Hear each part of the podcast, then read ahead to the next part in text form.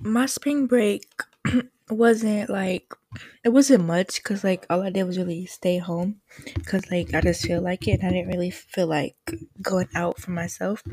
But other than that, I just stayed at the house, played on my games.